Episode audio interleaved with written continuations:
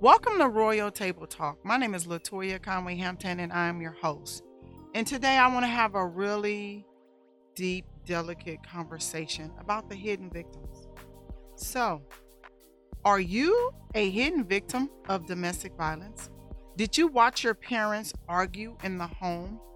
Have you ever felt afraid to go to sleep because you was unsure of what could happen? Have you ever felt like butterflies running through your stomach at the point in time where mom or dad comes home and they come together? If so, you may be a hidden victim. And what that looks like for us as you grow up to an adult, you can become the victim or you can become the abuser.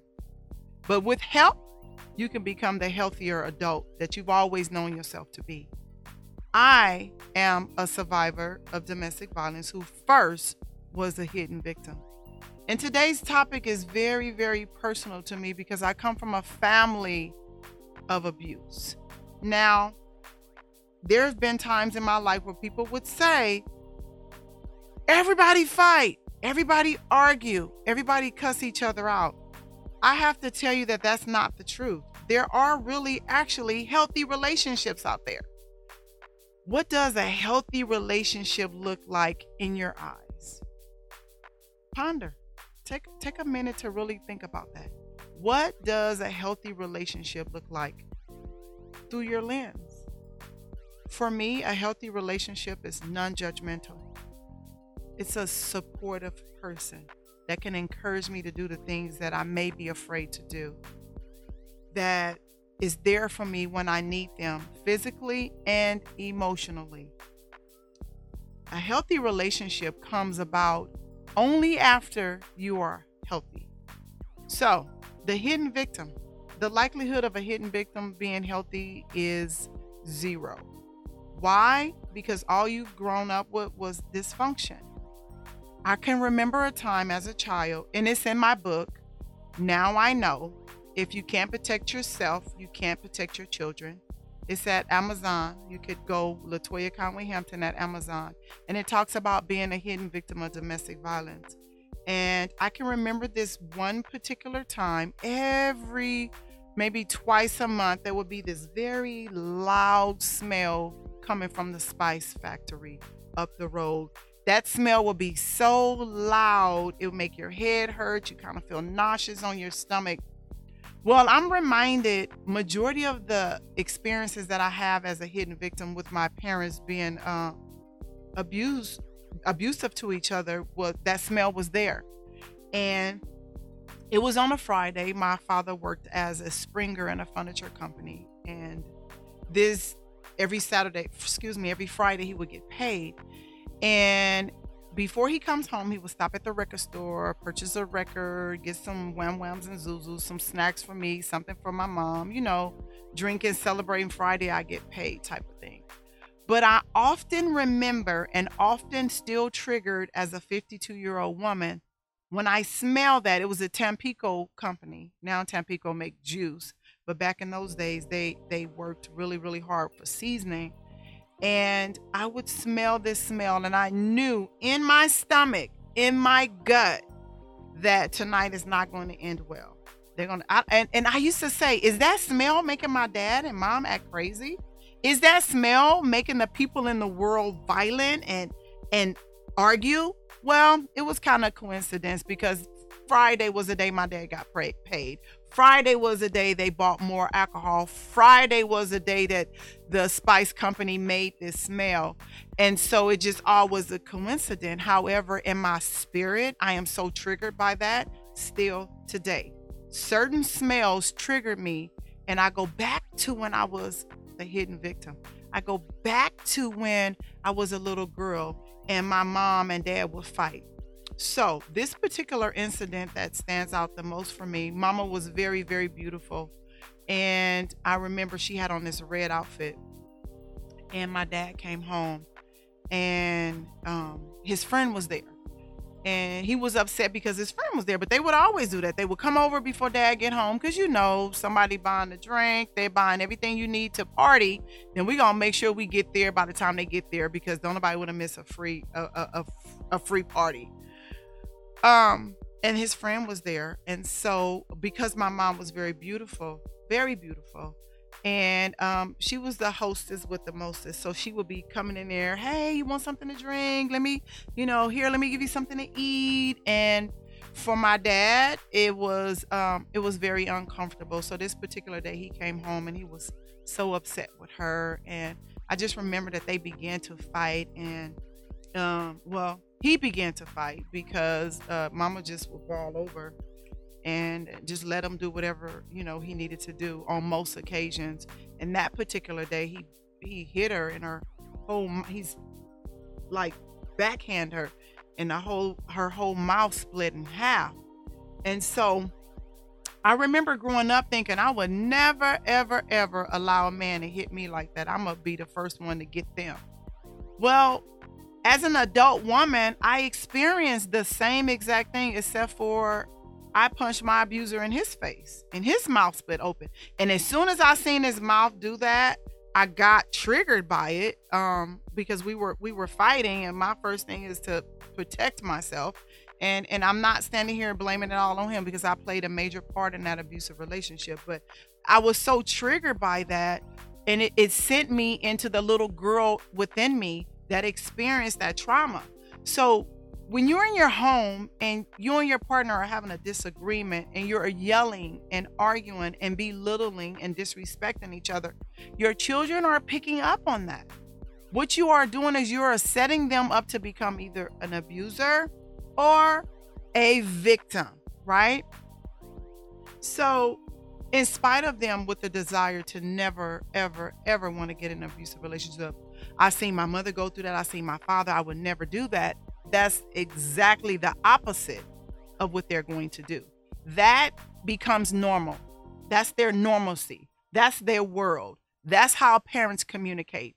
As I shared a little bit in my book, it talks about my first form of communication was yelled voices. That's the only way that my parents talked to you. They just screamed and screamed and screamed. And I work really hard to tone myself down, but I'm very loud. I'm clear. I'm very loud. Always have been. Much better. But this is what I seen growing up in my house. Even when I'm not upset and I'm excited about something, my voice starts to raise. It was my first form of communication. So while you're sitting in your home and you're saying, I'm a good mom, I'm a good dad, I've done everything for my children.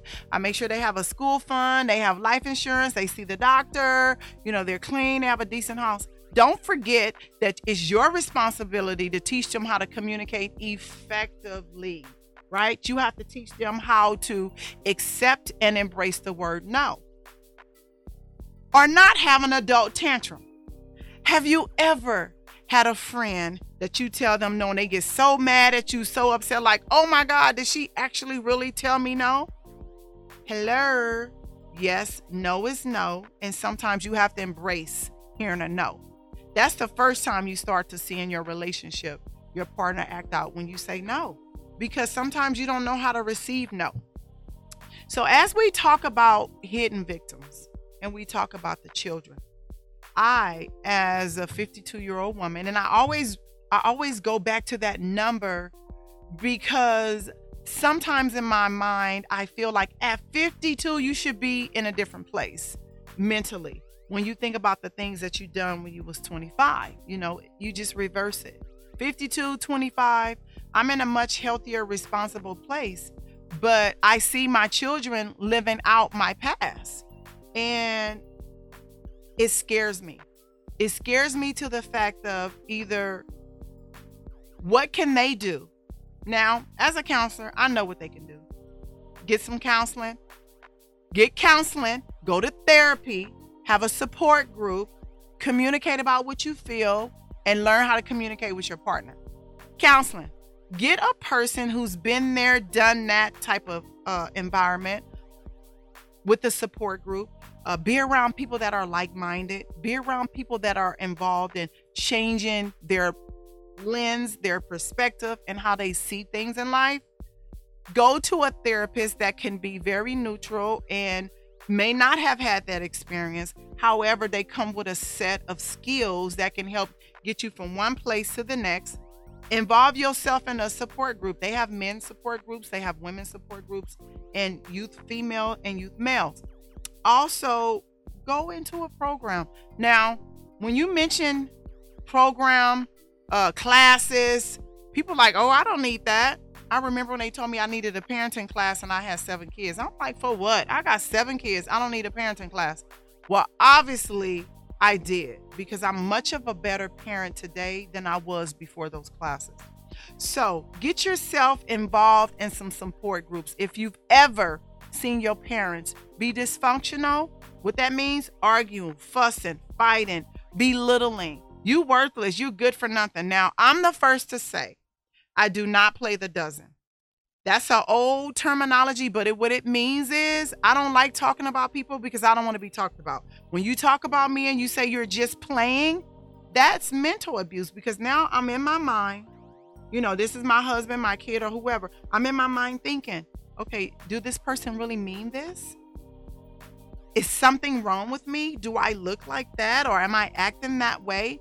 So I don't play the dozen. I don't want to talk about you, and I don't want you to talk about me, because it weighs in on your heart and your psyche as well. So when you think about help, think about going to some support groups. Think about having conversation about what you grew up hearing. Are you picking unhealthy people and you don't understand why? Maybe look at the way you was raised. Good, bad, or indifferent. Because I'm now a grandmother, so I made a lot of mistakes as a mother, and I get a chance to do better as a grandma. And I work hard at that, you need to know. But I also think that growing up, I suffered a lot. I had a lot of emotional abuse, sexual, spiritual, physical, financial, you name it, I had it. But that's not what you get to see today, because I've taken those steps. I've therapy, counseling, support groups, and treatment. And with all that help and support, I'm the woman that you have the honor to see today.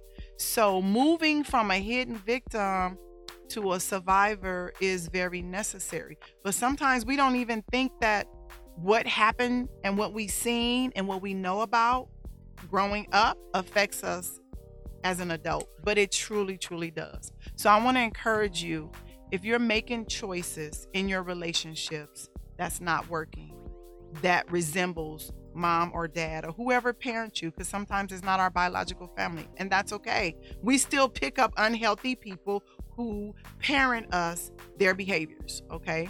It doesn't matter. Reach out and get yourself some help, because you could be a hidden victim, which is now causing your children to be a second generation of hidden victims. And if you know, like I know, to watch your children suffer the way you swore you would never causes you to go inward and reflect on your behavior and how you parent your children. So, hidden victims. Are you a hidden victim? Could you use some support? If so, reach out to Two Lifestyles Women Empowerment Program, twolifestyles.org. Reach out to us. Maybe we can support you with some information to get you linked to some services. My name is Latoya Conway Hampton, and I am your host. Victim no more.